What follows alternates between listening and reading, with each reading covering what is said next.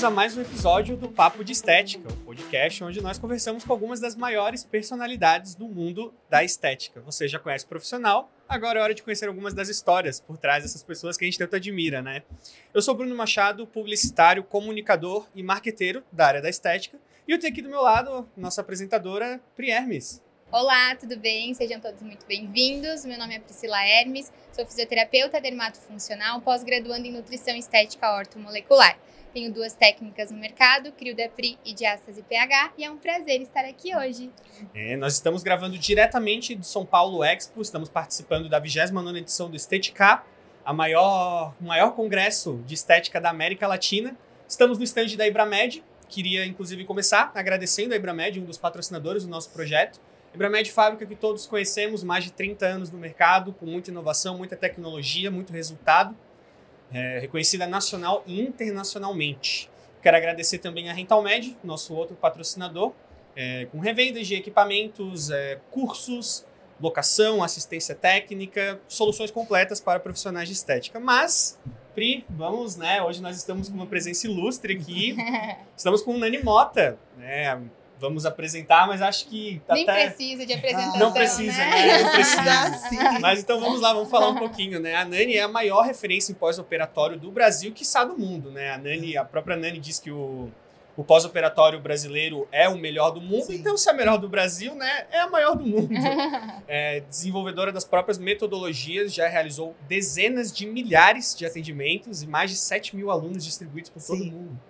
Nany, bem-vinda ao Papo de Estética, se apresenta aí pra galera que tá vendo a gente. Obrigada, sou esteticista cosmetóloga, atuo já há 22 anos no mercado na área da estética, na área do embelezamento, né, e de uns 10 anos pra cá eu vim me introduzindo dentro desse mercado da cirurgia plástica, e hoje, depois da primeira pandemia, a gente sabe que o Brasil se tornou recorde mundial. Graças a Deus, foi uma das minhas escolhas atuar com pós-operatório antes da pandemia, e quando chegou esse boom, eu já estava... Muito mercado pra ti, né? Bem...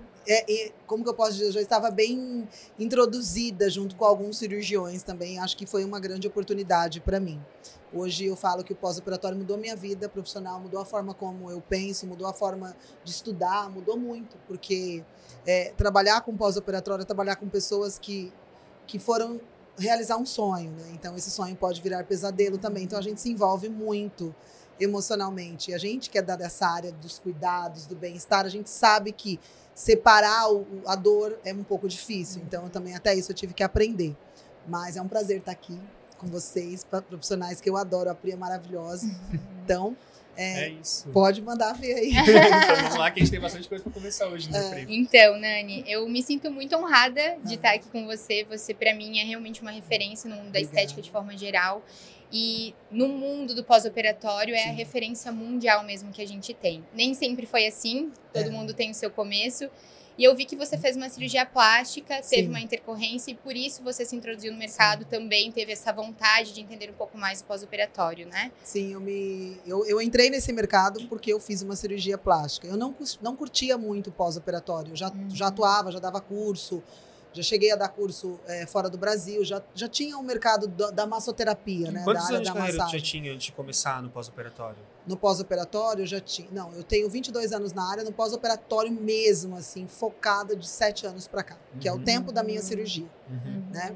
Então, antes, aparecia alguns pós-operatórios, mas a gente não tinha tanto conhecimento. Era uma forma muito empírica que a gente atuava, sem muito embasamento. As cirurgias eram umas cirurgias mais clássicas, não desenvolvia tantas complicações. Então, assim, era um mercado que acho que ninguém da área curtia muito. Assim, eram poucas profissionais, era um mercado muito fechado.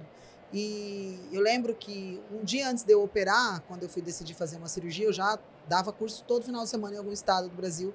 E eu estava com um grupo de 45 meninas, eu falei, meninas, amanhã vai ser minha cirurgia, eu vou realizar um sonho. Então, assim, eu tenho esse grupo até hoje, foi de uma turma de Campinas, e no outro dia, todo mundo me mandando mensagem do grupo, como é que você tá, tal, e assim, comecei a desenvolver complicações no terceiro dia. Então, foi difícil eu virar para esse grupo e falar, não deu certo. Então, foi algo que mexeu bastante comigo, porque eu já tinha falado para todo mundo que eu ia fazer, todo mundo já sabia, falando nas redes sociais que eu estava me preparando, e aí quando... não deu certo, a gente se fecha. As pessoas perguntavam, eu não queria responder. E aí foi uma das dores que mais me incentivou a cuidar de mulheres que passaram por isso da forma como eu estava passando. E é uma coisa que ninguém quer falar quando dá errado, né? As pessoas só falam que dá resultado. A gente sabe que a nossa área é assim. A gente jamais vai postar, e não deu certo. Tá tudo bem, né? Mas é algo que me levou para outro lugar, assim. Então eu falei, por que não cuidar, né? Dessas pacientes e tentar entender. Aí eu comecei a tentar entender o que aconteceu comigo. Porque a gente sabe que muitas questões relacionadas a uma cirurgia plástica também está relacionada ao tipo de vida, qualidade de vida que a gente leva, se eu estou muito inflamada, se eu estou fora do peso, se eu submeto a uma cirurgia, eu passo por um cirurgião e ele fala que vai dar certo, é algo que a gente acredita que vai dar certo, mas não é sempre assim. Então, foi diante disso que eu falei, não, eu vou começar a pedir no meu Instagram, foi exatamente assim, acho que já tinha uns 3 meses que eu tinha realizado a minha cirurgia, e eu fiquei bem machucada, assim, emocionalmente. Eu, até hoje, me machuca bastante falar sobre isso, porque é algo que eu não consigo reverter. Eu tive um problema muito sério e eu não ficou bom. Então, aí eu fiz uma segunda cirurgia, não ficou bom. Então, eu tô querendo me submeter a uma terceira, mas aí agora eu falo, será? Entendeu? Então, aí quando eu fiz essa cirurgia que começou a desenvolver esses problemas, um mês depois que eu estava melhor, eu comecei a pedir pacientes assim, no meu Instagram, você fez alguma cirurgia, deu errado? Me chama aqui no direct. Gente, era enxurrada de mulheres, assim. E é bem aquilo que tu falou muitas vezes, a gente nem imagina o quanto de gente que tem esse tipo de problema, porque não se fala, né? Porque não fala, porque fica pra si. Eu te sigo, mas o que aconteceu com você? Aí eu falei, eu queria saber o que aconteceu com você. Então, assim, a gente foi criando grupos de mulheres que deram errado. E aí, nessa época, 7 anos atrás, eu atuava numa cabine aqui na Zona Sul de São Paulo e era uma cabine só. Aí eu separei de terça e sexta para eu receber essas mulheres. A maioria tinha gente de fora. Gente, assim, eu nunca recebi tanta mensagem. E a gente começou a se apoiar. Foi aí que construiu. Eu falo que não fui eu que escolhi o pós que me escolheu. Então é uma história bem legal. Aí eu comecei a receber essas mulheres no meu consultório, onde eu fazia uma avaliação. E aí o problema delas, às vezes, era o mesmo problema que o meu, mas em situações diferentes, assim. Então eu comecei a estudar a pessoa. O que você faz, qual é o seu estilo de vida, o que você se alimenta, que tipo de cirurgia, para saber de onde vem e como a gente pode tentar resolver e gerar um alerta mesmo. Porque aí eu comecei, depois disso, que eu me fortaleci e, assim, eu mudei bastante em relação a eu participar junto de mulheres também. Assim, são histórias, assim, que eu chorava, a gente chorava junto, sabe?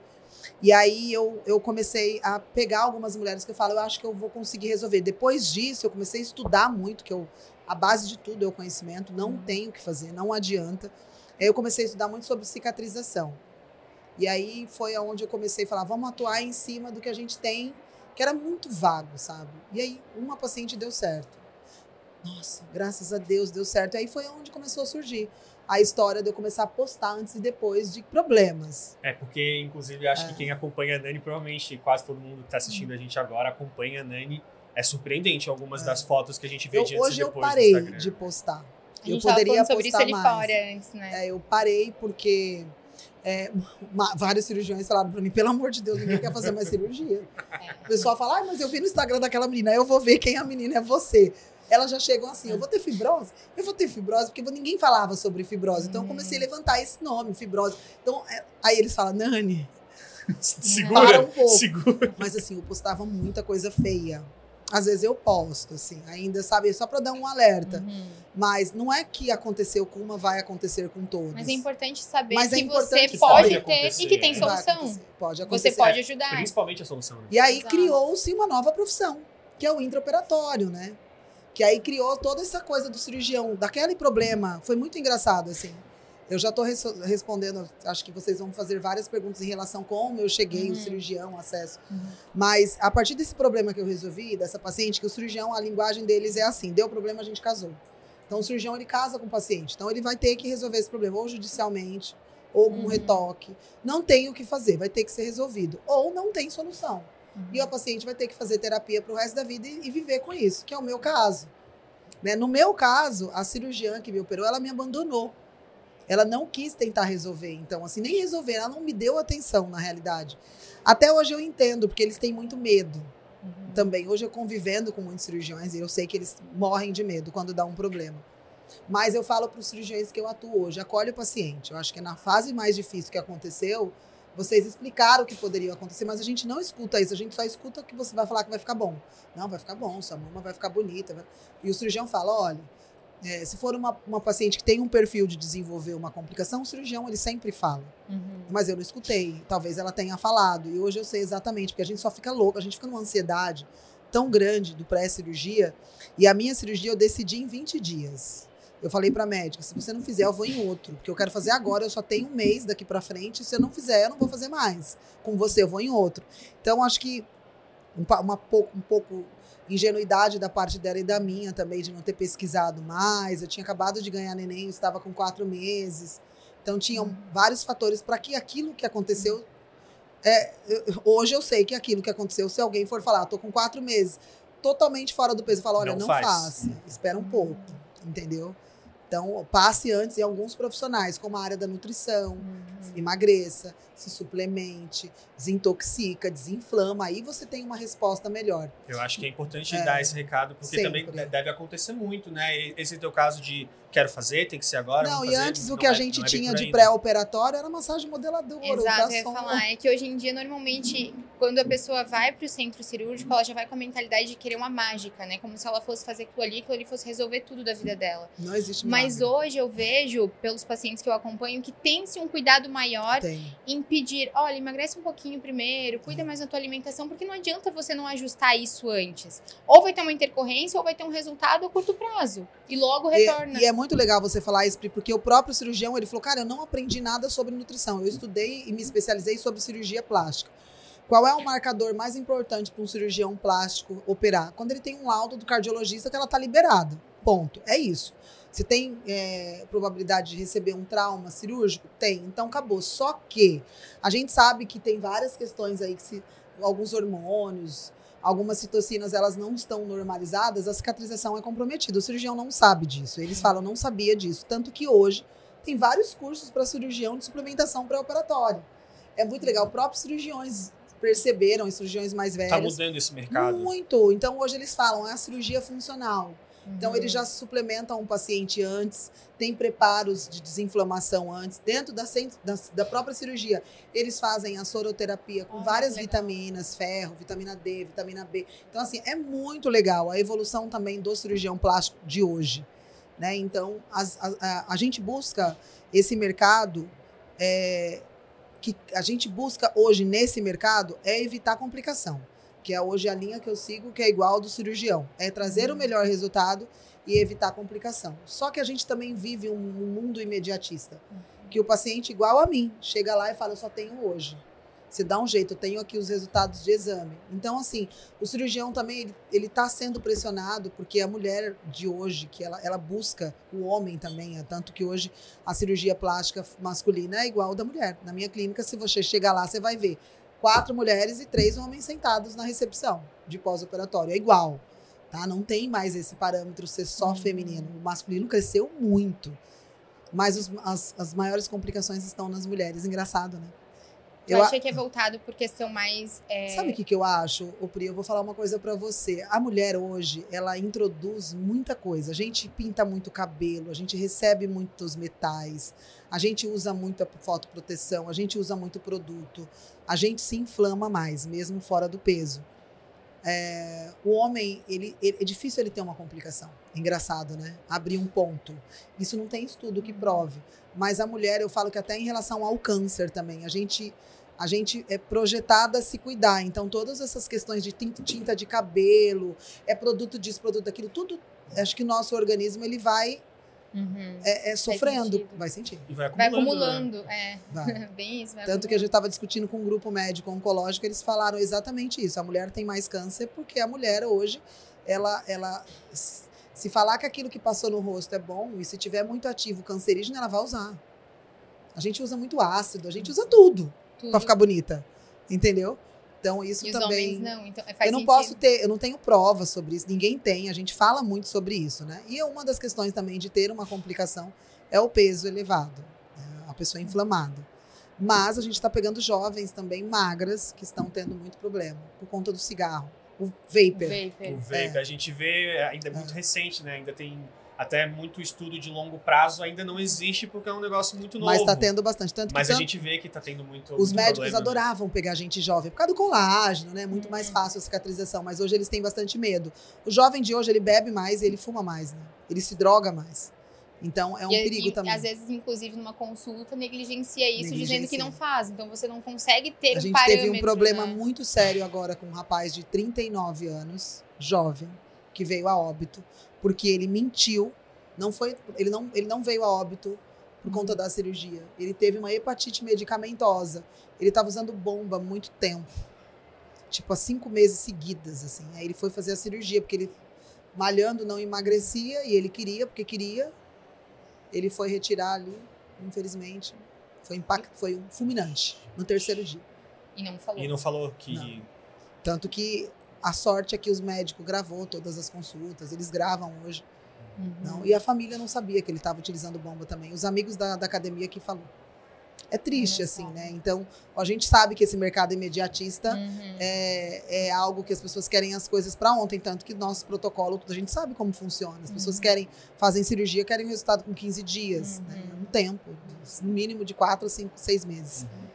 Então, é bem difícil. E até aproveitando esse gancho que falou muito dessa questão do cuidado pré, né? Hoje tu também trabalha com isso? Ou... Hoje eu falo assim, ó, eu não ganho dinheiro do paciente no pré. Eu participo, eu prefiro indicar o paciente para um grupo multidisciplinar. Quem é esse grupo? Que sabe trabalhar com essa questão que não é a minha área de suplementação antes. Fazer uns exames, ver quais são os marcadores que estão inflamados, melhorar essa questão do pré-operatório com a nutrição. A gente sabe que os pacientes que atuam nesse processo, eles ficam bem melhores, a recuperação é muito mais rápida. Então, suplementação, hoje a estética fala bastante sobre isso, né?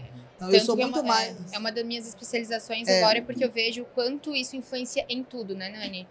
E... Até nos resultados, exato, né? Estéticos. Nós somos o reflexo daquilo que a gente tem ali dentro da gente. A gente é reflexo da nossa alimentação, da nossa suplementação.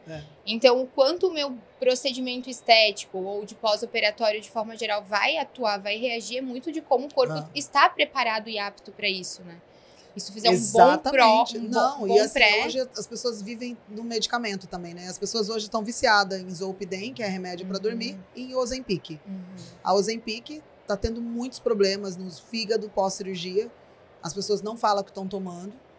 Então, assim, fazer o pré-operatório, fazer um detox antes, para mim, hoje é indispensável numa cirurgia plástica. Tanto que o paciente, ele chega para mim operado. Mas se eu tivesse acesso a esse paciente no pré-operatório... Eu falo, e isso eu falo nas redes sociais, se prepare antes. Se prepare, se você conseguir ter esse acesso a você passar num nutrólogo, num nutricionista, um profissional que atua nesse mercado de desintoxicação, desinflamação, faça isso antes. Até o intestino funcionando, não está funcionando, não vai operar. Entendeu? Porque vai dar um pouco de ruim. Hoje eu tenho plena certeza que se a pessoa está presa, não funciona o intestino, está inflamada, vai dar ruim. Vai dar ruim uma fibrose organizada, uma deiscência, ou um seroma encapsulado, um seroma de repetição. Não é muito legal. Você vê, se você prepara, ele não vai precisar gastar com o pós de uma forma tão... Exato, porque aí você casa com o pós, casa com o médico, você gasta o triplo. Exato. Às vezes, eu tenho pacientes... Sem contar também o fator psicológico. Não, aí é o pior. Eu tenho pacientes que já gastaram mais hoje tentando consertar com o valor da cirurgia. Então, não tem o que fazer. Você tira dinheiro de onde você não tem para arrumar. Porque é algo que afeta totalmente, é um trauma, né? Você foi lá para realizar um sonho e virou um pesadelo. E que afeta muito isso. Mais do que o problema que tinha antes, né? Você fala, cara, eu paguei para me destruir, sabe? É essa questão que a gente fala, assim. Então, e tem muitos. Gente, vocês não têm noção. É muito, muito. Bom, eu vejo, né? Porque a gente tá conversando, a cada 5 segundos ela recebe alguma coisa no celular ali de algo que aconteceu para ela tentar solucionar. E o teu trabalho, eu vejo, Nany, que ele é um trabalho bem psicológico também, né? Justamente. É o que eu mais vendo hoje, é o acolhimento. Porque, assim, tem casos que a gente olha e fala... Teve uma mulher que eu cuidei, até hoje, ela até deixou, ela fez um vídeo no meu Instagram, muitos anos, tem uns 2 anos. A Paula, ela ficou com a gente 1 ano fazendo o tratamento. Tanto que o problema dela, ele foi pauta para vários congressos de cirurgiões. Ela passou em 9 cirurgiões, e 9 cirurgiões falaram não para ela. Até que ela chegou na gente. Ela era uma advogada, ela fez 7 cirurgias em 2 anos, para tentar resolver uma fibrose, aí o médico levou para a cirurgia, enfim, o umbigo dela estava aqui, estava no meio, assim.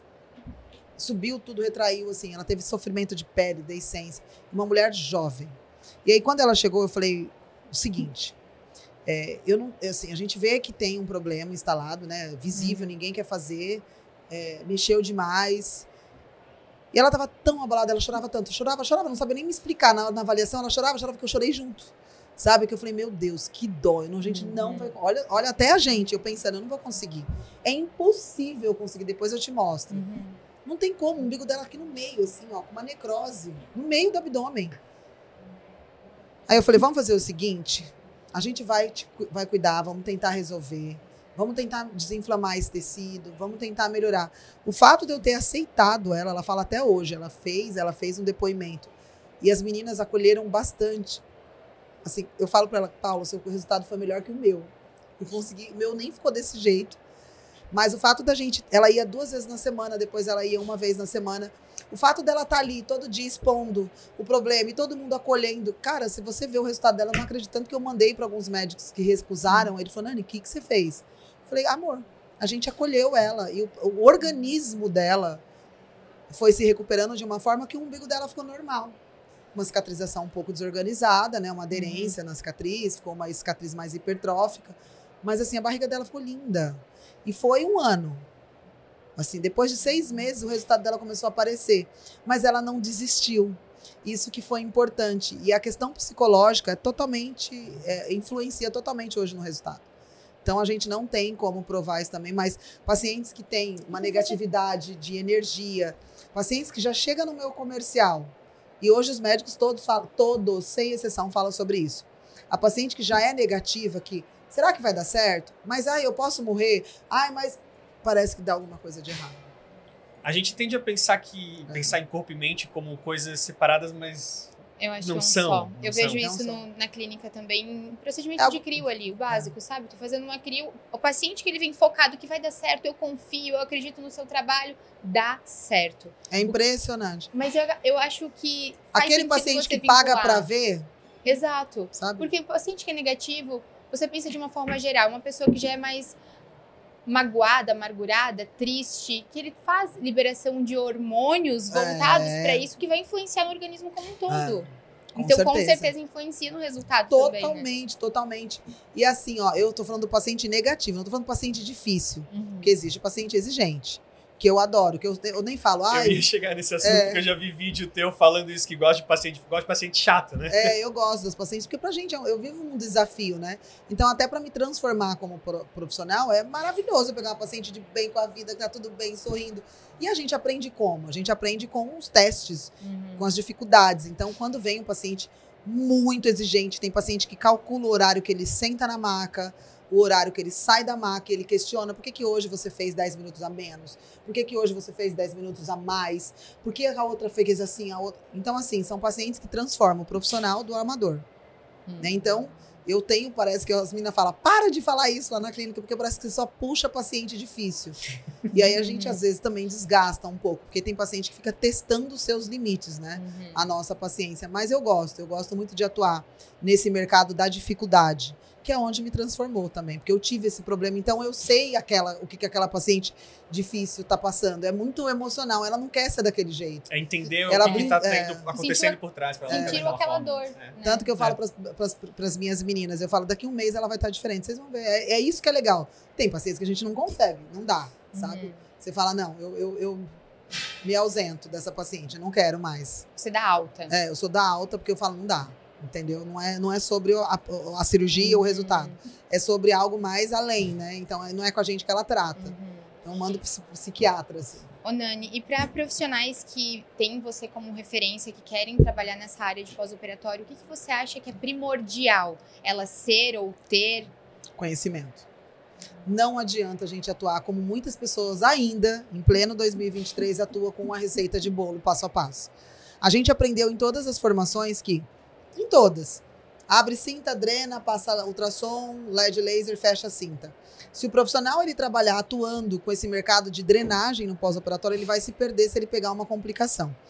Como eu só falo de complicação, uma cirurgia que dá certo, tudo bem. Então as pessoas vão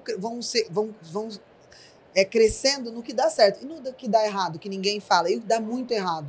Aí o profissional se culpa, acha que foi ele que fez o erro, porque até no conhecimento, quando você tem conhecimento, o paciente chega pra gente com um problema, eu sei exatamente o que aconteceu do médico. Então, não adianta. Hoje, o profissional, se ele não saber o que o médico fez e o porquê aquilo aconteceu e como a gente pode resolver ou não resolver, não adianta ele atuar com pós-operatório. Porque o mercado também evoluiu. A lipo hoje é diferente. Então, a gente não está falando mais de um mercado de 5 anos atrás, que o cirurgião lipava uma lipo clássica, fazia umas lipoaspirações, hoje é totalmente. Hoje o cirurgião taca fogo no tecido. Eu falo desse jeito, ele joga um maçarico embaixo da pele. Por quê? Tem a tecnologia também do médico. Hoje o mercado da eletroterapia médica cresceu muito no bloco cirúrgico. Então, o cirurgião, ele entra com bioestimulador de colágeno, com toda a tecnologia para retração de pele, que é o jato de plasma. Ele entra com Morpheus, que é radiofrequência, fora a lipo, ele atua com muita tecnologia, que chega a 95 graus. Então, assim, a gente não tem essa tecnologia na nossa área.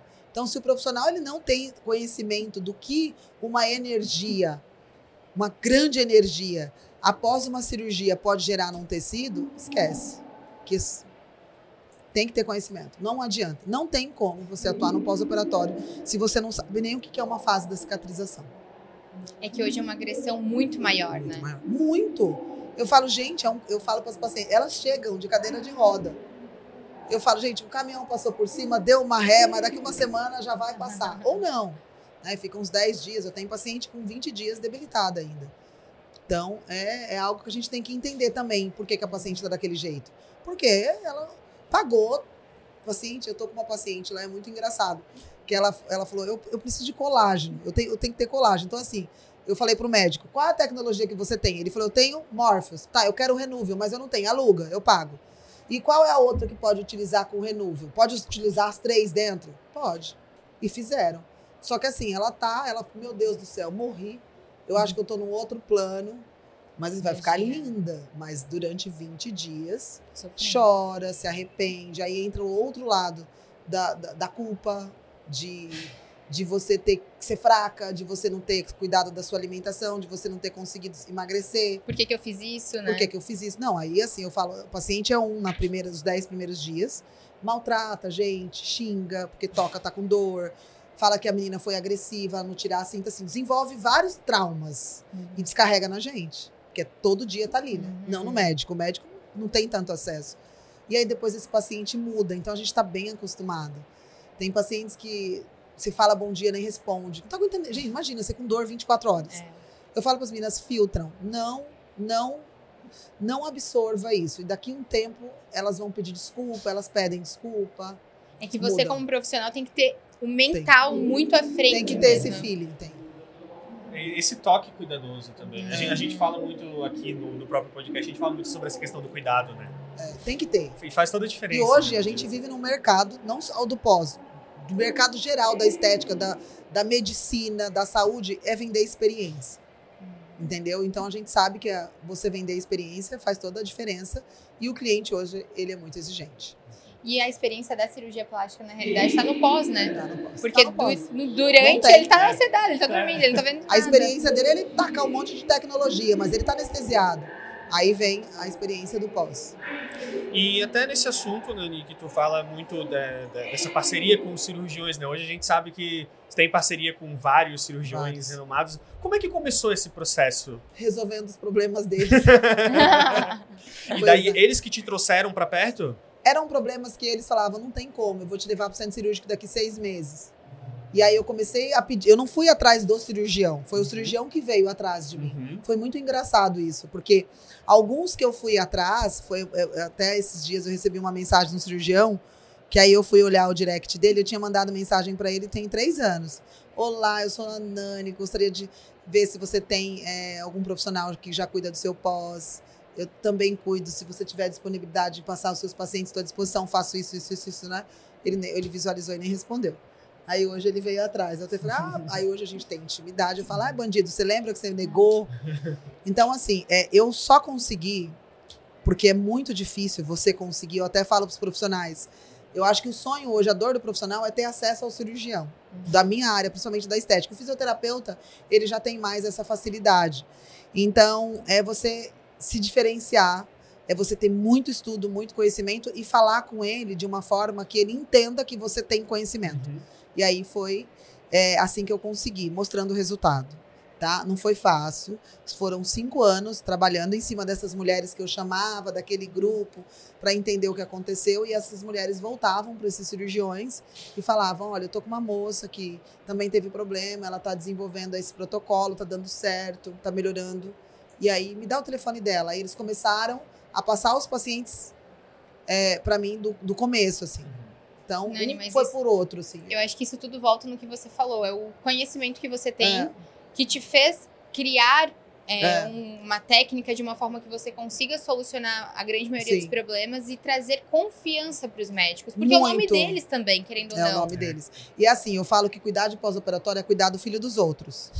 Uhum. Né? A paciente é a filha dele. Exato. E ele vai ter toda a responsabilidade. Então, a gente tem que também dar 10 passos para trás, porque a gente tem um ego muito grande na nossa área, achando que a paciente está na minha maca, eu posso falar o que eu quero, eu falo mal do cirurgião, eu posso fazer o que eu quero. Eu não faço nada, nada, se o cirurgião não me autorizar. Inclusive, eu tô com uma cirurgião aqui que a gente está querendo tratar a flacidez dela, ela falou, Nany, não vai resolver. Eu falo, tá bom, eu sei que vai, mas quem manda é o cirurgião. Vamos tentar fazer uma mini abdômen nela e depois você atua com o teu procedimento. Eu falei, beleza. Eu jamais falo, não, doutora, vamos, deixa eu fazer e tal. Uhum. Entendeu? Então, assim, eu trabalho... Esse respeito que eu consegui foi muito respeitando, sendo muito ética no trabalho deles. Então, se eles falarem pra mim, não, é não. Sim, é sim, porque aquele paciente é filho dele. É o que você falou, o paciente é dele. É você dele. Tá ali auxiliando. Eu sei que vai dar certo, mas eu não... E alguns, eu já falo, doutor, vamos tentar? Confia. Não, tá bom, vamos, eu confio. Mas outros, realmente, ela teve uma visão que eu não tive aqui nesse caso. Uhum. Aí ela me falou, eu fiz isso, eu acho que não vai rolar. Eu falo, tá bom. Então é isso mesmo, doutora. Você que manda. Entendeu? Então, eu acho que é isso que a gente tem que entender também, que o paciente é filho dele. Uhum. E ter esse respeito para ser respeitada. Né? É. Essa semana eu fui no centro cirúrgico, acho que foi terça-feira. E é muito legal essa rede de conexão, né? Essa rede de comunicação. Eu entrei para fazer um pós-operatório imediato, que finalizou a cirurgia. Aí a gente já atuou com a tecnologia de LED laser, né? A fotobiomodulação e a ozonioterapia. E também já depois que eu fiz o ozônio, LED laser, eu fui preparar a pele com uma linha de hidratação que a gente tem. Uhum. Não é da minha linha, é de uma marca, da BioAge, de pós-operatório. Então a gente foi hidratar essa pele e tal, foi cuidar. E aí o cirurgião, que é engraçado, eu nem sabia que ele era cirurgião. Tinha 3 médicos assistindo a cirurgia, porque eles estavam fazendo a apresentação de uma tecnologia. E aí, esse cirurgião que estava lá, ele falou, você é da onde? Eu falei, eu sou de São Paulo. Ele falou assim, aonde você atua? Aí eu falei, eu atuo aqui. Eu tenho uma equipe multidisciplinar que atua tanto em cabine como no home care. Aí quando ele viu o meu Instagram, eu falei, me segue, né? Ele falou, vou começar a trabalhar aqui em São Paulo. Doutor, me passa seus pacientes. Aí ele foi ver no Instagram e já me seguia. Ele, você não acredita. Eu já tava tentando contato e tal. E é legal isso, assim, de você ver o respeito. Aí eu nem segui, eu comecei a seguir. Jamais um cirurgião entrou, porque ele viu a forma como eu atuava. Uhum. A preocupação da pele do paciente. Hoje a minha maior preocupação é a pele do paciente, né? Uhum. Então, é muito engraçado quando você tem que vai chegando outros, assim. Eu nunca fui atrás, nunca fui intencional. Nem eu estar no mercado do pós. As coisas foram acontecendo. Como você falou, o pós te escolheu, né? Foi. O pós literalmente me escolheu. Literalmente, assim. Foi através de mim, né? De um erro. Nada que hoje eu até entendo. É muito engraçado isso. Eu sofri bastante, mas hoje eu falo, bom, Deus precisou fazer eu sofrer para entender a dor do outro. Uhum. É. A gente fica muito na... Né? A gente tem muita coisa, família, trabalho, colaboradores. Então, a gente fica muito... a gente perde muito o foco em relação às coisas que podem ser oportunidades pra gente, e a gente às vezes não enxerga, não visualiza. Nany, e de forma geral a gente vê que, até você comentou lá fora, Estados Unidos, é muito escasso ainda o pós-operatório. Eu fiquei chocada quando eu fui palestrar nos Estados Unidos. Eu vou falar em primeira mão, inclusive acho que a gente vai ter uma clínica lá. Ai, que tudo! Um sócio investidor em Miami. Em primeira mão! A gente está com um projeto bem grande, um sócio investidor americano. Nossa, que legal! Um dos maiores nomes, assim, ele quer montar uma clínica lá nos Estados Unidos. Então, talvez a gente consiga, vai estar todo um processo, porque o profissional que vai atuar lá, ele precisa ser de lá. Então, a dificuldade é o profissional, não é nem montar a clínica. É um mercado tão diferente, assim, que eu achava que era, sabe, a gente sempre escutou que, se tirar uma cutícula sangrar, você pode ser processado. É um mercado onde não tem lei, tá? É bem diferente do que a gente escuta. O fisioterapeuta ele não pode atuar fora do hospital, olha isso. Sério? As fisioterapeutas que atuam lá da área da estética aqui do Brasil, são brasileiras. O fisioterapeuta americano, ele não pode tocar no corpo de uma paciente, a não ser só para reabilitar, é só área hospitalar. A massoterapeuta, que tem uma carga maior que o da esteticista. A esteticista, que, que faz o facial, uma carga horária maior, ela não pode tocar no corpo. Só a massoterapeuta. Então, eu falei, gente, é uma bagunça, assim, nossa, sabe? Totalmente então, diferente. Totalmente diferente. Totalmente. Uma carga horária muito pouco, muito vaga os estudos, porque eles não acreditam no nosso trabalho. Entendeu? Então, assim, estão começando a ceder. Porque quem nós temos lá é os brasileiros, que estão transformando esse mercado. Então, tu vê esse paradigma mudando nos próximos anos. Muito, olha, eu também fui para a Europa, um exemplo. Em Portugal, eles também são bem limitados. Na Espanha, no último curso que eu fui há 2 meses atrás para a Espanha, em Madrid, eu tive um cirurgião plástico, que ele pegou uma aluna minha e ele falou, o que você fez? Aí ela falou, eu fiz um curso que me ensinou a atuar nos pacientes, porque ela pegou uma paciente dele sem ele autorizar, porque eles não autorizavam. E aí começou a passar os pós para ela. Aí já falou num grupo de médicos. Então é uma construção que igual a gente conseguiu construir aqui. Só que eu falo para as meninas lá fora, é a longo prazo. Vocês precisam fazer o que eu fazia. Chamar os pacientes pelas redes sociais e através desse paciente você vai chegar nesse médico. Eles são ainda bem fechados. Mas são médicos portugueses que já estão trabalhando com o nosso protocolo, são médicos espanhóis. O americano é mais difícil. Mas na Europa a gente já conseguiu introduzir. Que, inclusive, eu também fui chamada por um médico italiano para dar um curso na clínica dele. Então, assim, a gente está engatinhando ainda. Mas está indo. Mas eles estão vendo que dá muito resultado. Então, eles não indicavam. Tá? Agora eles estão começando a indicar. A Europa já está meio que caminho andado, assim. Os Estados Unidos é um recorde mundial de complicação também. Porque o médico, ele só tem acesso ao paciente no dia da cirurgia. Lá quem tem acesso ao paciente é o enfermeiro dele. Então é o enfermeiro que faz a consulta, o enfermeiro que decide que tipo de cirurgia. E aí esse enfermeiro passa para o médico. O médico encontra esse paciente já no hospital, faz a marcação e leva para o centro cirúrgico. Depois, ela não tem mais acesso ao médico. É só com a equipe, o enfermeiro. Ou seja, toda a complicação de um seroma, toda a complicação, ela tem que ir pro pronto-socorro, porque lá eles têm muito seguro. E a gente está querendo levar isso de uma forma como a gente faz aqui. Com o acolhimento do médico ter esse acesso, do médico fazer retorno. Mas você acha que lá eles não indicam, porque eles não têm o conhecimento, é por uma restrição mesmo de... Não precisa. Eu acho que o médico de lá, ele se acha muito. Eu até falei isso. Uma resistência, né? O médico se acha demais, assim. O médico americano, ele se acha o melhor do mundo. Eu não sei nas outras áreas, mas eu falo da cirurgia plástica. O contorno corporal, eles não são bonitos, mas eles trabalham muito em cima só do que tá ali na literatura. Eles não ultrapassam, tipo, nem meio litro. Fazer um estudo diferente. E eles são muito frios, né? Como é que você não quer ter contato com o teu paciente? É teu paciente que traz outro paciente. Eu acho que isso que você falou, eu consigo correlacionar, porque eu recebi uma equipe dos Estados Unidos para fazer uma visita na clínica, entender sobre a nossa técnica. E quando eu expliquei a técnica, ela falou, meu Deus, mas você faz isso? Mas isso não tá na literatura. Porque eles realmente, eles são bem engessados mesmo, engessados. E hoje, graças a Deus, os médicos brasileiros, eles não são engessados. Os mais jovens, tá? Dos 40 para cá. Então, até tem uns 50 aí, mas que tá participando dos cursos. Mas eu tenho cirurgião que eu trabalho com 60 anos, que ele fala, Nany, faz drenagem depois de 10 dias. Eu falo, doutor. Aí eu sentei, então tá, com uma semana. Já a evolução, já era 10, agora com uma semana. Aí teve um que não deixava. Hoje já deixa atuar no primeiro dia. Porque não é drenagem, tá? No primeiro dia a gente não atua com drenagem. Então a gente tem uma equipe que vai verificar todos os sinais vitais, principalmente a saturação.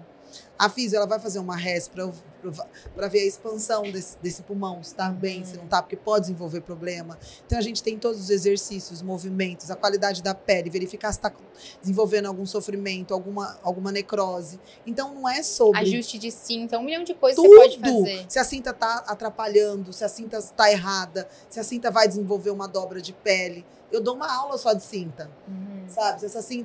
Se essa paciente, ela... tá bem emocionalmente, se ela não tá... Porque tem pacientes que desenvolvem traumas, vários traumas emocionais na cirurgia, por conta do processo inflamatório e cortisol. Separam, brigam, agride, viram agressivas. Nossa. Assim, é várias coisas que acontecem. É muito amplo. É muito amplo. Teve uma história de uma paciente que ela agrediu o marido, ela enfiou uma tesoura nele, sabe? Meu Deus! Juro pra você, operada? Porque teve uma crise, assim... Não, porque ela precisou de ajuda, ele foi trabalhar, ele não chegou, porque ele ficou preso não sei na onde, e aí ela, quando ele chegou, ela queria matar ele. Até falei pra ele, eu falei, olha, ela vai pedir desculpa pra você, pode ter certeza. Daqui 20 dias ela é uma outra mulher. Ele falou, cara, eu não aguento mais, o que que...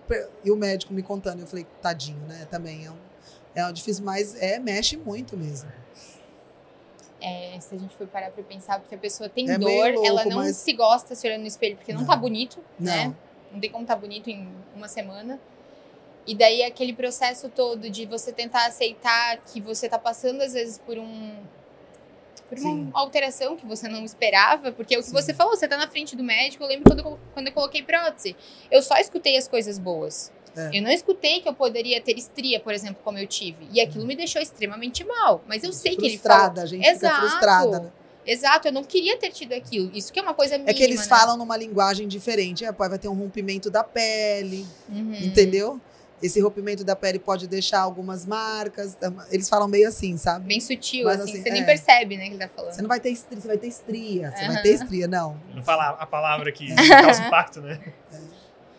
Mas então, o Brasil como um todo é uma exceção nesse caso, então?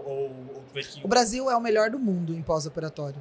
Ele é referência mundial. Eu vou dar um curso na Colômbia agora, com uma equipe de uma cirurgiã muito grande. Laura Kala, ela é uma das maiores cirurgiãs feminina, né, mulher, cirurgiã no mundo. Inclusive, ela foi casada com Royos, que foi o que desenvolveu a cirurgia de alta definição no mundo. Então, quando ela me chamou para dar esse treinamento de pós-operatório, desenvolver um curso com ela, eu fiquei muito feliz, assim. Então, quando ela veio para cá e ela viu um pouco de uma palestra que eu dei num curso médico, ela falou, não tem lugar nenhum. Porque a Colômbia também é muito forte, né? América Latina, não tem lugar nenhum. Pra vocês terem uma noção, a Turquia é recorde também de cirurgia plástica. Não existe pós, é recorde de complicação na Turquia. Porque a Turquia começou muito com a questão capilar, depois nariz, agora cirurgia plástica. Meu Deus, assim, as pessoas vêm de lá tratar, porque tem muitas brasileiras e o custo-benefício é mais barato. É tipo Brasil e Bolívia, sabe? Então, é impressionante que ninguém tem conhecimento, assim, o Brasil, ele é nível 1, máximo. Tanto que quando tem uma brasileira, as pessoas respeitam. Lá fora. Aqui as pessoas não enxergam muito o respeito da gente, assim. A gente não se valoriza, na realidade, não é nem isso. A gente não enxerga o nosso potencial lá fora, é impressionante como eles enxergam a gente. Eu vi que você comentou dela ser cirurgiã plástica, né? É muito mais difícil a gente encontrar mulher cirurgiã plástica. É um mercado machista. Eu totalmente. Ia te perguntar, você vê tanto que, isso? Assim, são poucas mulheres na cirurgia plástica. Tem até um grupo de Instagram de mulheres cirurgiãs, eu acho o máximo. Mas é um mercado masculino, né? É que agora os novos cirurgiões, eles já estão sendo mais livres, assim. Mas era um mercado que demanda muita força. E a mulher, ela sempre foi, no mercado, taxada da área de qualquer profissão que a mulher não tem força, né? E muito pelo contrário. Hoje, ela, tipo, dá aula para cirurgião. Eu acho que é um mercado que tem que ter um olhar tão minucioso e a mulher tem tanto essa sensibilidade que muito provavelmente ela tem um olhar clínico muito mais refinado para desenhar um corpo, né? Pra inclusive, tem uma cirurgiã que eu trabalho que ela parece muito com você. Você falando isso agora... Ela lembra muito você, eu vou te mostrar. Muito. E são mulheres guerreiras, sabe? E assim, tá crescendo bastante também. Eu fico muito feliz com o mercado feminino da cirurgia plástica. Legal. Sim. Nany, claro que assim, essas alturas é até meio complicado falar isso, porque tu já é uma pessoa famosa, conhecida por si só, né? Mais uma uma das coisas que a gente vê, assim, é que tu és uma das esteticistas famosos, né? Sim. Como é que começou isso? Quando que foi? E como que é isso pra ti? É normal? É a mesma coisa que um outro paciente? Hoje eu dou bastante treinamento, né, pra minha equipe em relação ao artista. Tanto que a minha clínica, a gente criou uma clínica aqui. Porque tem artista que não quer que fala. Não quer que ninguém... Porque a sociedade, a imprensa judia um pouco. Os caras não têm direito de fazer um nariz, que todo mundo fica postando. Às vezes a pessoa não quer falar. Né? A gente, às vezes, não quer falar. Então, é algo que eu falo para as minhas profissionais. Ele é igual a qualquer outro cliente, tá? Não vai ficar pedindo foto. Eu não quero que você trate melhor, tá? Se o artista quiser, tanto que eu tenho duas recepções na clínica. Uma que entra direta, a outra que vai à esquerda. Tanto que os pacientes que ficam reclamando do cirurgião ou o artista, a gente separa do povo que está feliz. Até isso eu tive que fazer, porque eu tive problema na recepção. Da paciente se encontrar com a mesma paciente do mesmo médico, ela ter tido um problema e a outra não. E aí começar, sabe? Ela ir lá no médico e ó... Aí eu tive que separar as recepções. Então, o artista, ele é algo que ele tem muito medo de dar errado, porque ele vende a imagem dele. Já é algo que eu falo, tomem cuidado, porque assim, é algo que o emocional já veio um pouco abalado de alguém, é uma coisa assim, de alguém saber, de alguém postar. E o medo também de estragar a imagem e isso depois estragar, porque aí não trabalha mais, né? É, prejudica a carreira inteira. A carreira inteira. E pra eles é tudo muito polemizado, né? Tudo é muito mais. Eu comecei a atender muito público do meio artístico quando eu fazia massagem. Há muitos anos. Já é uma coisa mais antiga. Já muito antiga, assim. Então, graças a Deus, até hoje eu consigo manter esse público. Viraram, assim, pessoas que eu não vejo nem hoje como pessoa do meio artístico, sabe? Viraram, não falo amigo porque eu não faço muito amizade com o cliente de pós-operatório. O cliente da massagem eu tinha muita amizade. Eu ia para casa, viajava, era convidada para as festas. O cliente do pós-operatório é um cliente difícil. É mais delicado. Né? Não é que é delicado. Você tá com um cliente hoje, a gente só vai ter o resultado da cirurgia daqui 3 meses. Se você pega muita intimidade, você cria muita intimidade, que é o que aconteceu comigo, eu aprendi isso na dor, quando dá errado, daqui 3 meses ela tá insatisfeita, ela vai culpar que você contou a história do marido, que você não focava no pós, que você... Ela envolve muitas coisas pessoais com o que deu errado. Então, hoje eu dou essa dica, não façam amizade com pacientes até depois que o resultado vir, tá? Porque eu falo que o paciente de pós-operatório, ele é um paciente que ele tá com uma arma escondida, armado, para explodir na sua cabeça. E é verdade, é verdade. Eu tenho um paciente com 3 meses me mandando mensagem. Olha, eu fui numa outra profissional e ela falou que a drenagem não tá boa. Eu falo, como não tá boa? Se eu já te dei alta, teu médico te deu alta. Porque as suas profissionais conversavam muito. Então, assim, tem que ser muito ético. Igual o médico. O médico não faz amizade com o paciente. É muito raro acontecer. E em tantos anos de pós-operatório, eu fiz amizade com um cliente só, que hoje a gente viaja, amigo mesmo. E que você não pode dar a liberdade. Deu errado. Né? E esse cliente deu errado. Olha só. Deu muito errado. É porque, assim, ele é muito do bem. Ele teve vários problemas. E eu falei, cara, por que eu fiz amizade? Como ele tá me perguntando se é erro médico, se é erro da gente, porque aí ele teve intimidade.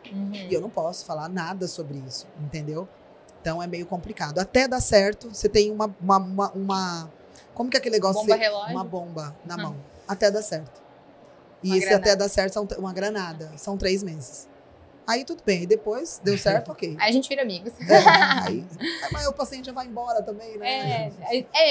Daí tu não cria tanto vínculo, porque você realmente dá alta. Você cria um vínculo pro resto da vida, assim, com esse paciente, do pós-operatório. Mas não pode ser amizade, entendeu? Porque assim, esse paciente, ele vai falar de você pro resto da vida, quando ele lembrar da cirurgia.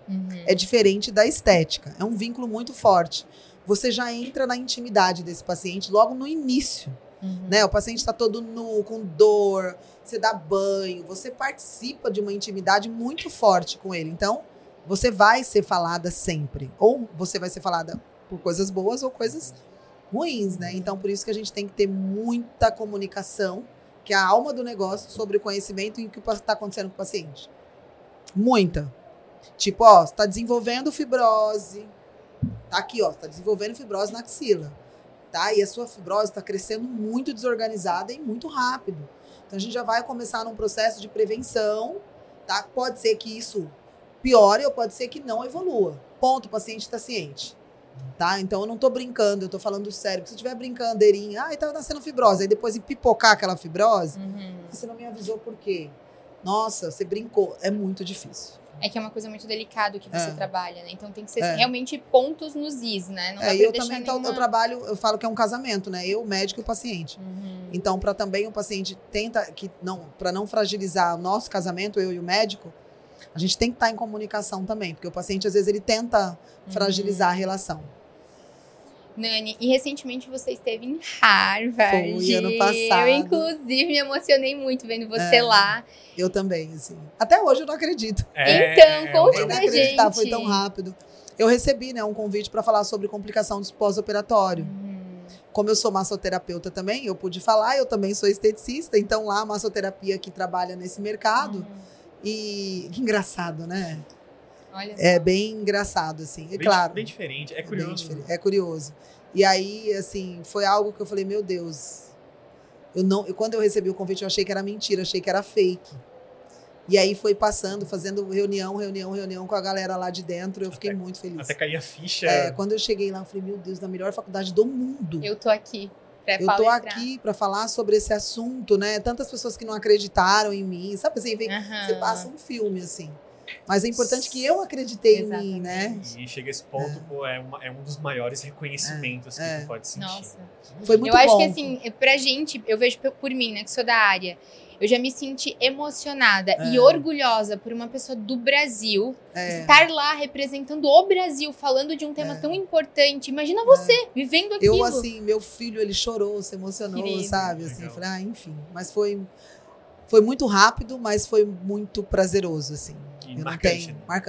E a receptividade, tu achou que foi legal? Muito, assim, foi uma das palestras que mais foram faladas, porque a gente teve naquele dia várias palestras, foram 3 dias de eventos, então teve médico falando sobre suplementação, eu assisti uma palestra de um médico, ele falava muito da fotoproteção, que é cancerígena, lá eles têm muito essa coisa, né, que eles não indicam protetor solar, olha, eu ouvi já, que dá câncer, então assim, teve uma outra palestra sobre... gestante. Então foram várias áreas da saúde. Aí quando eu cheguei, aí eu peguei os casos mais impactantes, assim, já falando sobre complicação e a nossa atuação, nossa, ficou todo mundo assim, chocado. Porque ninguém fala de problema, né? As pessoas falam sobre o protetor solar, que não dá, que é cancerígeno, mas não mostra o câncer que gerou pelo proteção. Só fala. Não, eu fui levando o problemão mesmo. Inclusive vários problemas dos Estados Unidos, que a gente tem muitas pacientes, né? Hoje, 35% do meu público é de fora. Não é só do Brasil, entendeu? Então, eu levei isso, foi muito legal. Elas vêm de lá com a complicação tratar aqui. Vem. De lá e de outros lugares do mundo, né? Porque o Brasil é barato para elas, né? Eu tenho alguns pacientes de lá que vieram pra cá. É muito barato. Vem fazer procedimento aqui, enfim, na clínica. Teve um recentemente que veio aqui pra São Paulo fazer cirurgia plástica também. Mas ele falou, e talvez seja esse o ponto, ele disse, eu não me senti confiante de fazer lá. Porque por conhecer principalmente como é a conduta médica aqui no Brasil, ele disse lá, eu fui fazer a consulta e talvez então não foi o médico, eu não me senti confiante de colocar não, eles falam, é chocante a gente ter o celular do médico. Olha, é tão simples pra gente, né? É impressionante eu poder chamar o médico qualquer hora. Olha só. E é muito engraçado, mas hoje o meu público, ele é muito angolano, a gente recebe muito angolano, muito europeu, americano vem, mas muito brasileiro que já mora fora também. Então a gente tem, assim... O brasileiro que mora fora, muita gente, eu acredito que ouve falar, né? Mas não tem coragem de fazer lá fora. Mas o brasileiro que mora fora, além da coragem, acho que também ele sabe da qualidade que ele tem aqui, né? De realmente conhecer e saber que o mercado aqui é referência. Né? Aqui todo mundo acolhe, né? Você não deu um problema, procura teu seguro. É assim que eles falam. Teu seguro vai avaliar para ver se recebe ou não. E não é sobre receber dinheiro. É sobre solucionar um problema, né? Exatamente. Antes da gente partir pro final, que a gente tem as nossas 2 perguntas que a gente sempre faz para todos os convidados, mas nós também temos os quadros, né? Então vamos chamar um quadro aqui para fazer uma coisa um pouquinho diferente. E vamos começar com qual quadro hoje, Pri? Olha, eu acho que eu começaria com isso, a Globo não mostra. Já que ela é dos famosos e tal, né? Então vamos lá, vamos fazer pergunta de talvez perrengue, situação engraçada, algo assim. Nossa. Começar te perguntando qual foi o pedido mais inusitado que algum cliente já te fez. Pedido, talvez pergunta, mas assim, alguma coisa... Não, tem uns pedidos, tem umas coisas que eu falo, gente, não tô acreditando, entendeu? Mas deixa eu lembrar, que são muitos, assim. Tem muita gente que é folgada, né? Falar o português, claro. Tem gente que não tem noção, eu acho, assim. Teve uma menina do meio artístico até, eu não posso citar o nome, claro, mas ela, minha profissional chegou para atender ela, e aí era tipo 8 horas da manhã. Aí a profissional deu 9h30, tava na porta dela ainda ligando, a gente ligando, ela não atendeu. Aí quando eu falei, vai embora. 1h30 no portão não dá, né? Vai embora. Deu meio-dia. Eu também. Deu meio-dia, aí ela me ligou. Cadê a profissional? Eu falei, olha, a gente tava aí na porta, né? Aí ela passou o endereço errado. Ela estava num outro lugar. Aí ela falou assim, tá, tudo bem, eu errei, mas e daí? Eu pago o Uber. Então, eu quero que ela venha aqui agora. Assim. São coisas. Eu falei, não, agora não tenho mais horário. Não tenho mais horário mesmo. Não tenho profissional disponível. Aí ela falou, você está querendo quanto que eu pague para você vir aqui? Eu falei, não, também não estou recebendo o valor.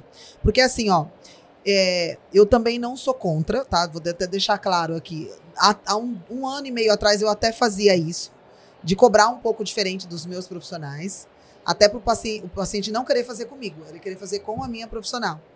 Mas isso começou a me trazer problema. Aí eu falei pra ela, eu não cobro diferente do meu profissional. Como você não cobra diferente? Quanto que você quer pra você vir aqui? Porque eu preciso de uma drenagem hoje. Umas coisinhas assim, boba, mais coisa de ego. Aí eu falei, não, hoje você não vai ter, você pode pagar o que for. Aí ela fez até um stories falando, não citou meu nome também, que eu era soberba, que ela queria pagar e eu não queria ir. Aí eu mandei pra ela e falei, ó, eu vou mostrar que é você. Então você apaga isso, porque você fez a gente de besta. Você fez a minha profissional ficar 1h30 esperando, e eu tenho prova disso. Então, assim, se você não apagar esses stories, eu vou mandar pro Léo Dias. Tá na sua escolha, amada. Tá na sua escolha. E aí ela apagou. Pelo amor de Deus, me desculpa, não vou fazer isso. Porque... É que também é difícil trabalhar com um público que pode, literalmente, vomitar qualquer coisa nas redes sociais e ferir o teu nome, né? E paciente também, que fica pedindo pra gente dar banho nela um mês, assim. Não, eu quero que você dê banho na gente um mês. Eu pago o banho. Qual o problema? Eu pago o banho. Umas loucuras, assim, sabe? Tem uns pedidos meio estranhos no pós-operatório. Nany, qual foi, em toda a tua carreira, o maior constrangimento que você lembra que você já passou, assim? Conversando com o cliente. Né? Eu passo muitas situações difíceis. Também não posso citar... É muito engraçado que a maioria das situações difíceis... É com alguém conhecido, sabe? Existe o pessoal curioso. Um bispo muito conhecido. Milhões de pessoas, assim, oram junto com ele e tal. Cara, esse casal, assim, ele destabilizou a estrutura psicológica, tanto médica quanto da minha equipe. Porque a mulher dele, com 10 dias, queria resultado. E, assim, a gente amava ele, sabe? Assim, e aí ele chegou... filmando a consulta do médico, eu vou me prejudicar, eu vou fechar a clínica de vocês, vocês vão ver o que eu vou fazer. 10 dias. Tava tudo bem, a mulher tava totalmente diferente, já linda em vista do que era. Então, foi uma das situações que me destabilizou, porque ela me mandava várias mensagens ameaçando. Aí eu falei, gente, que mundo a gente tá vivendo? As pessoas acham que tem um poder na rede social e ela pode falar o que quer, né? Aí eu printava tudo, ela ameaçava e apagava. Aí eu mandava pra ela que eu printei. Aí eu também me enfrentei, sabe? Porque todo mundo ficou com medo. E de uma outra também, que inclusive ela já tinha até ido, eu acho que eu não posso falar o nome, num jornal, falar de um cirurgião. Ela fechou a clínica desse cirurgião. Essa mulher caiu no nosso pós. Tipo assim, não tinha nada de problema com ela. Mas ela faltou 3 sessões, aí o dreno dela não foi retirado, porque ela faltou, aí ela começou a falar que era... que ia na imprensa e tal. Então, assim, o fato da gente ter também um nome no mercado, isso as pessoas acham que pode acabar com você, sabe? Então, acho que é mais sobre isso, assim. Mas eu acho que é importante isso que tu falou, de bater de frente mesmo, tem porque, assim, se... Não é mais sobre isso. As pessoas têm medo do paciente, eles ficam ameaçando. Quem for escutar esse podcast, quem trabalha com pós-operatório, sabe. Eu fiz 50 sessões, e por que eu tô assim? A culpa é sua. Então é legal eu falar, não tenho medo de falar sobre isso, a gente não pode citar nome, mas hoje eu aprendi a lidar com esse público que é doente e que vem deixar você doente, porque tem muita gente doente. E com deixa o médico doente e quer deixar a gente doente. Só que ainda bem que a gente se comunica, né? Com a experiência você já consegue ver isso no primeiro momento com a pessoa, né? Aí eu falo, o povo fala, esse povo fala tanto de Deus, nossa, como eles são maldosos. Mas é difícil. Falar não é ser, né? Fazer. Tem uma diferença bem grande. Exatamente. Aí, né? Exatamente. Vamos chamar um outro quadro antes da gente voltar para aquelas duas últimas perguntas. Tem o quadro De Volta para o Futuro. Lembrei também de uma situação difícil. Opa! Posso falar? Gente, volta. Foi, acho que para mim, a gente foi agredida por um paciente. Você acredita? Não acredito. Lembrei. Essa foi uma das situações que eu fiquei chocada. Nossa. Ele fez uma cirurgia e ele, a médica me ligou e falou assim, Nany, eu não consegui colocar a cânula nele, eu não consegui quebrar a fibrose, porque além da fibrose ele tinha feito enzima, bioestimulador de colágeno, então assim, não perfurei, não consegui. Se eu perfurasse, eu ia sofrer o tecido. Então assim, não foi retirada a fibrose, tá? Eu só consegui com o Vaser dar uma melhorada, acabou. E aí, ele sabia disso. Aí quando ele veio no primeiro dia, eu falei, olha, como a sua fibrose é impossível ser tratada, a gente vai fazer o seu pós. Na quarta sessão, ele chegou, a médica acha que ele era, nos exames, né, ele falou que usava droga. Nós achamos que ele tinha usado droga aquele dia, porque ele chegou na clínica com a minha profissional, ele entrou de boa, cumprimentou todo mundo. Na hora que ele tirou a cinta, ele começou a gritar com ela. Vai resolver, vocês vão resolver. E aí a clínica, aquela gritaíra, tava cheia de gente. Aí eu entrei na clínica. Quando eu entrei, eu falei, opa, não grita com ela, calma. Ele me empurrou. E aí foi uma baixaria, assim, sabe? Eu chamei o segurança, tirou ele da clínica, liguei pra médica. Aí fomos pra delegacia fazer boletim de ocorrência. Fui fazer corpo de delito. Foi bem difícil. Nossa, olha que loucura. Que a gente passa, né? Na estética. Uxi. Vamos voltar para outro quadro até para dar uma amenizada. Uma amenizada nesse clima. Como eu estava falando, o quadro De Volta para o Futuro. A gente vai falar aqui algumas coisas sobre coisas que você já fez no passado, mas que olhando para trás hoje fica... Por quê? Não faria mais hoje. Então, assim, são de temas, né? Então, alguma mania, algum tique, algo assim que já teve. Tu olha para trás e fica, meu Deus... Olha, eu acho que tudo que eu fiz no passado foi importante para eu chegar até aqui, assim, né? Os erros, assim. Eu tenho a mão muito pesada, então quando eu comecei eu fazia muita modeladora. Então eu dava uma surra na galera, a gente não tinha muito... a gente não tinha estudo, né? Então a gente não sabia em que camada você atuava. Assim. Então assim, no começo, há uns 20 anos atrás, uns 15 anos atrás, eu deixei muita gente roxa. Jamais eu faria isso hoje. Melhorei. Nossa, evoluí, né? Muita gente roxa, assim. E alimentação? Falava demais também. Enfim. Hoje você acha que você fala hoje menos? Eu falo necessário, eu falo menos. Assim. Como eu trabalho nesse mercado do pós, né? No mercado da massagem você cria mais intimidade, é diferente. E sobre alimentação, algo que antes você comia, gostava, hoje não mais, algum hábito? Eu tenho alguns, assim, mas cara, de passar por trauma, sabe? Comer muito e hoje já... Não, eu sou muito comilona, eu como de tudo. Mas eu tenho um filho pequeno, né? Então eu tinha meio que um paladar infantil. Então eu me atracava em salgadinho, em bolacha, eu sentava no sofá com as crianças. Eu ainda tenho esse paladar. Como tu fez pra se desprender dele? A gente vai envelhecendo, as dores vão chegando. Então é algo que eu percebi que isso estava me fazendo mal, assim. Então eu não tomo refrigerante, às vezes eu tomava bastante refrigerante. Hoje eu tomo assim, um refrigerante a cada 3 meses. Assim. Tirei o refrigerante da minha vida. Lanche, eu adoro um lanche. Hambúrguer. Eu controlo bastante. Não é que eu não como, mas hoje eu controlo bastante também. Então, eu tô num processo de emagrecimento muito grande. E eu vi que eu reduzi o meu volume, né? O peso, eu estou muito melhor. Psicologicamente, movimento, energia, me sentindo mais bonita, que é a autoestima. Então, a gente tem que abdicar de algumas coisas também, né? Inclusive, bonita, eu acho legal a gente fazer esse adendo. Ela está, né? Porque ela mudou o cabelo dela e nós estávamos falando sobre isso agora há pouco. Lá atrás, a última vez que eu vi a Nany deve fazer um ano, ela tava com outro cabelo. Na realidade, esse é o meu cabelo, né? Eu usava o liso. Mas ficou lindo demais. É. A gente falou pra ela continuar com esse cabelo, porque rejuvenesceu, trouxe mais poder, empoderamento pra ela. É um processo, porque desde criança minha avó alisava meu cabelo, né? Então, a gente criou-se achando que mulher tinha que ter cabelo liso. Mas você sabe que até essa questão de eu conseguir estar usando esse cabelo está relacionado também um pouco de maturidade. Hoje a gente mais madura, eu estou na área há tantos anos, né? A gente já passou tantas coisas. A gente consegue ver o que é bom para mim, né? Não o que é bom para os outros. E é claro que todo mundo falando que tá bonita é importante. Acho que por isso que eu tô com esse cabelo, que todo mundo tá falando. Então eu consigo me enxergar da forma como as pessoas estão olhando. Porque eu olhando mesmo ainda está num processo de adaptação. Está linda. Obrigada.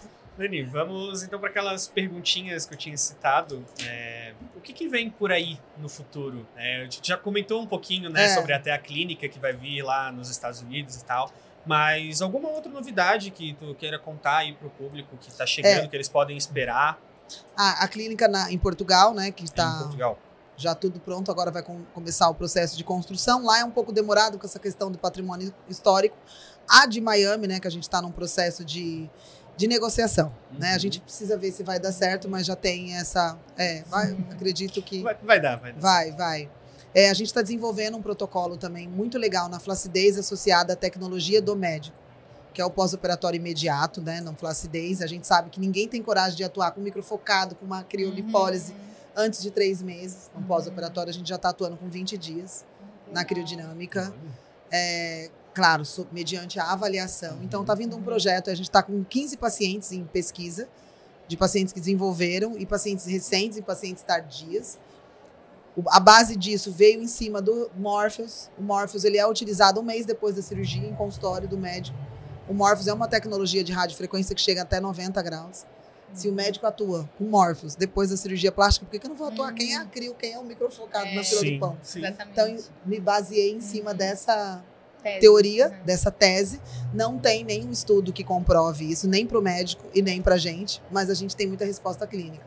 Então a gente vai começar a postar alguns resultados daqui a pouco, porque a gente está no processo ainda de desenvolvimento. Legal.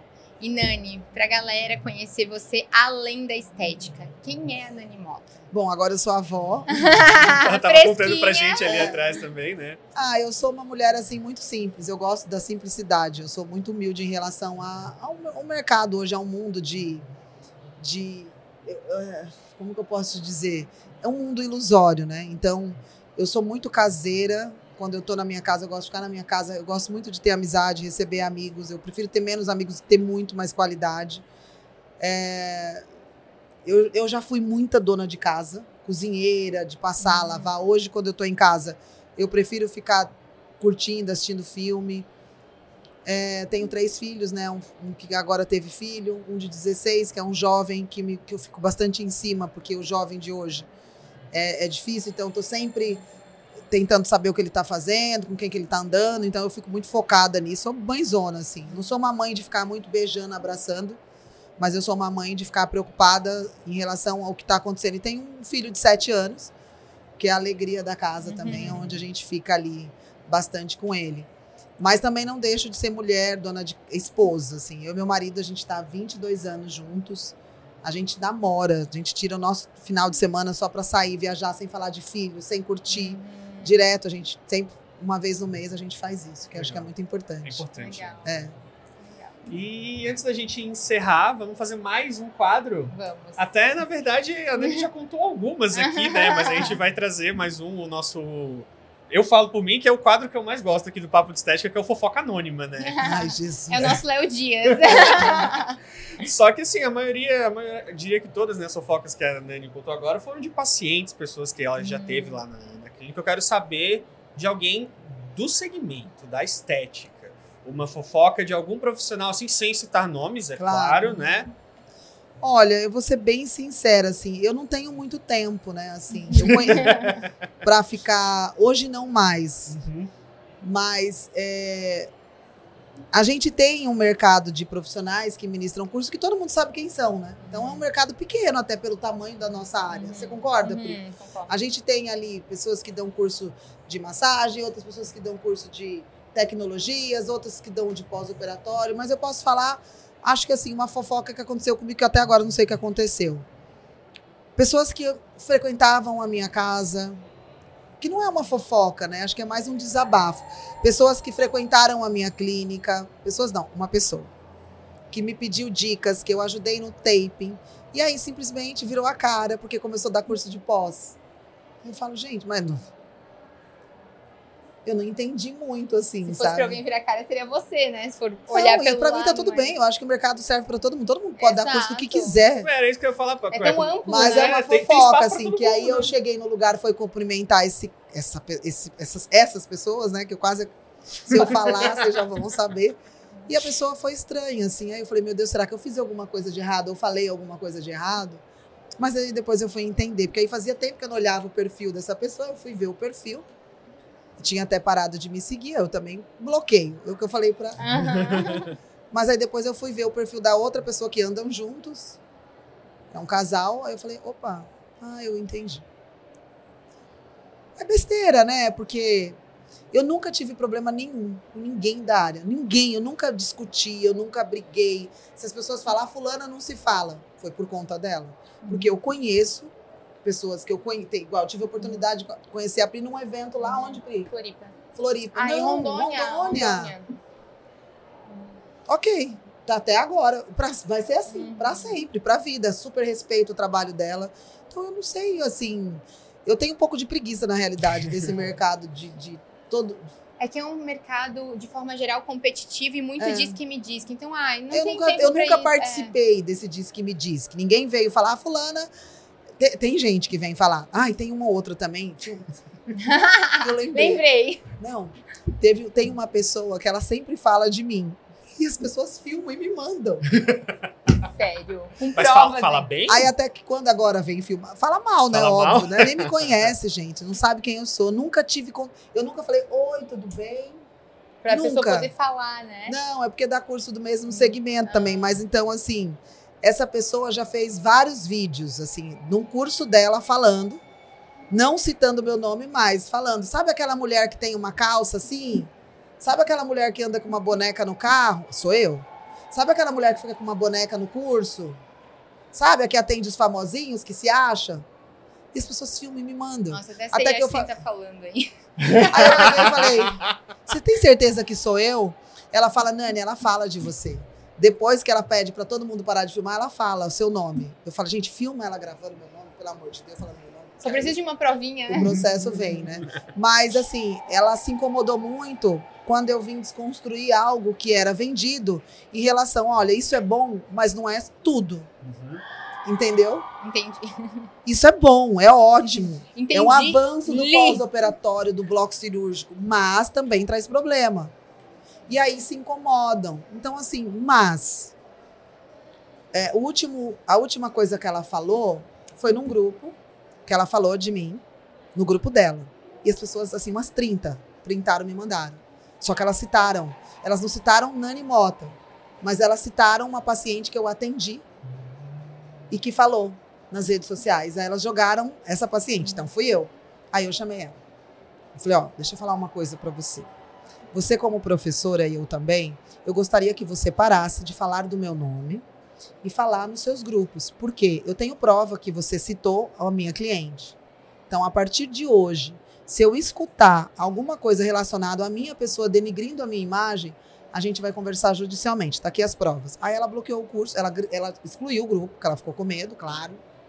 Mas aí depois começou uns ataquezinhos, assim, sabe? A pessoa que não tem coragem. Diretinha de story, né? Mas assim, acho que só foram duas, assim, né? Que eu tive de fofoca negativa. Mas quando vem fofoca pra mim, quando vem fofoca, eu nem escuto, gente. Eu juro por Deus, eu não tenho tempo. Se eu mostrar o tanto de mensagem... Mas assim, foi muito que não me incomodou, de verdade. Não me incomodou porque eu sei que a pessoa às vezes tá começando, ela tem insegurança. As pessoas às vezes vê uma profissional... num patamar um pouco mais elevado, ela acha que aquela profissional ela pode destruir ou fechar o mercado dela, e não é. Porque eu sempre falo, eu tô aqui hoje, mas você pode estar acima de mim, mas amanhã eu posso estar pedindo emprego para você. Entendeu? O mundo é muito redondo, a gente sabe que pessoas que governaram o nosso país ficou atrás das grades, tinha um poder gigantesco. Então, assim, a gente precisa entender que a gente não sabe do dia de amanhã. Eu acho ridícula essa competição desleal, desnecessária. Se a pessoa, ela hoje está atuando no mercado igual ao seu, cara, se ela chegar mais acima que você, ela foi melhor que você, parabéns para ela. Entendeu? Tá ótimo. Não quer dizer que você também não foi bom, né? Não, exato. Cada tem espaço para todo mundo. E juntos somos mais fortes. Com certeza, com certeza. Mas é mais isso, assim, é mais essa coisa de que eu tenho um pouco de preguiça, que para mim isso não é nem inveja, é ego mesmo, assim. É insegurança, é ego. É claro, é importante a gente também ver alguém referente ter insegurança, porque faz a gente, opa, preciso fazer melhor do que ela, então faz você se motivar também para você atuar melhor do que você já faz. E aí você vai estudar para isso. É isso. Quer mandar um último recado pro pessoal, Nany? Ah, eu queria agradecer aqui o carinho de vocês, claro, e o pessoal da Ibramed, que sempre foram os meus parceiros e está sempre atualizando aí nas tecnologias para trazer melhor resultado. Eu falo que a nossa área é a área do futuro, não adianta. A gente encaminha aí para um mercado que vai só se criar robôs, que está sendo substituído por inteligência artificial, isso me assusta um pouco. É um mercado que as pessoas estão ficando cada vez mais afastadas. Hoje, supermercados, é tudo feito online. Assim, o mundo ele está encaminhando para o individual. Você vai ficar muito sem contato. Solitário. Né? Vai ser muito solitário, igual em outros países. E as pessoas com isso, elas desenvolvem muitas depressões.